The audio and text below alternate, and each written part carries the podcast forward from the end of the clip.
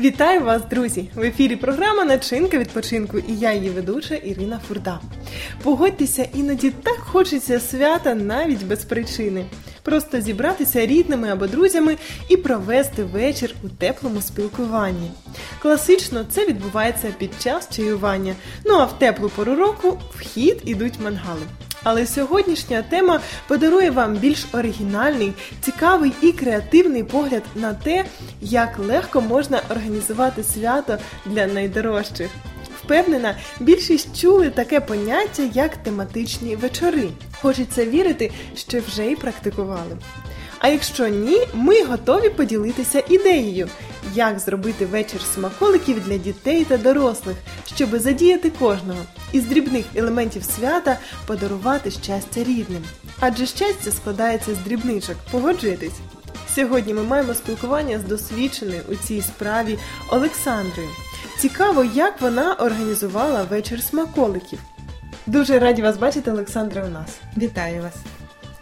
Тож, сьогодні ми розмовляємо з вами про тематичний вечір, а саме вечір смаколиків. Так.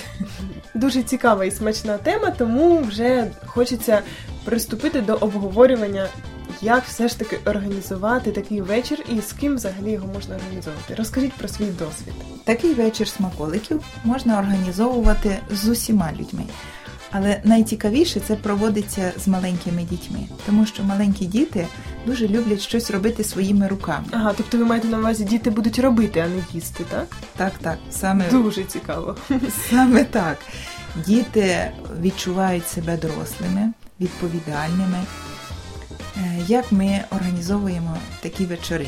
І одразу я уточнюю, що які саме смаколики ви готували? В нашому разі це були тістечка, які ми робили із заготовок.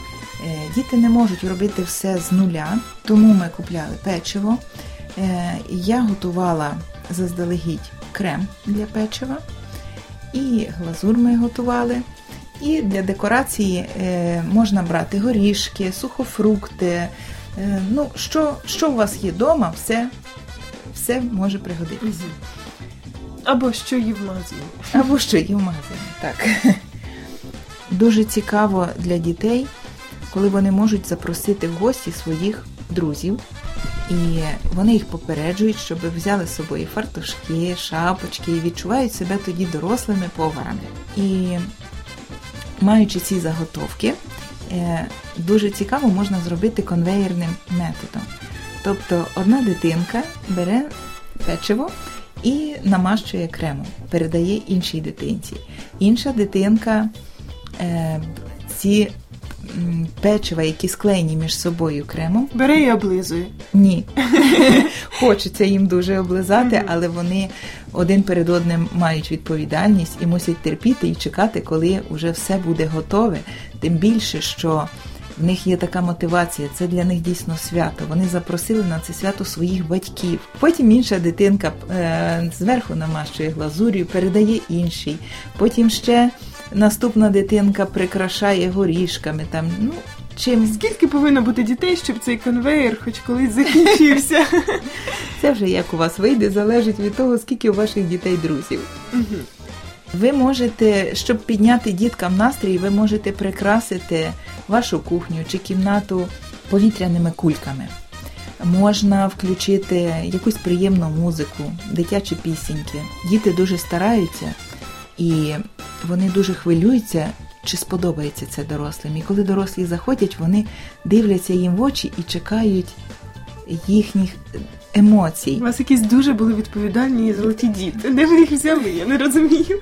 А скільки дорослих повинно бути в процесі виготовлення виробів? Наскільки багато контролю необхідно? над Небагато, одної, двох людей досить. Головне, щоб діти відчули себе дорослими і відповідальними. Але що все одно обов'язково, щоб хоч один. але- обов'язково. Що відбувається далі? Чаювання, діти пригощають, так? Так, діти пригощають всі разом, п'ють чай, смакують ці солодощі. Під час такого чаювання можна впровадити дитячі ігри, дивитися фільми, е, продивлятися фото. Наші дорогі, нехай ваше життя буде солодким і наповненим простими речами, які назавжди залишаються в серцях як діточок, так і ваших.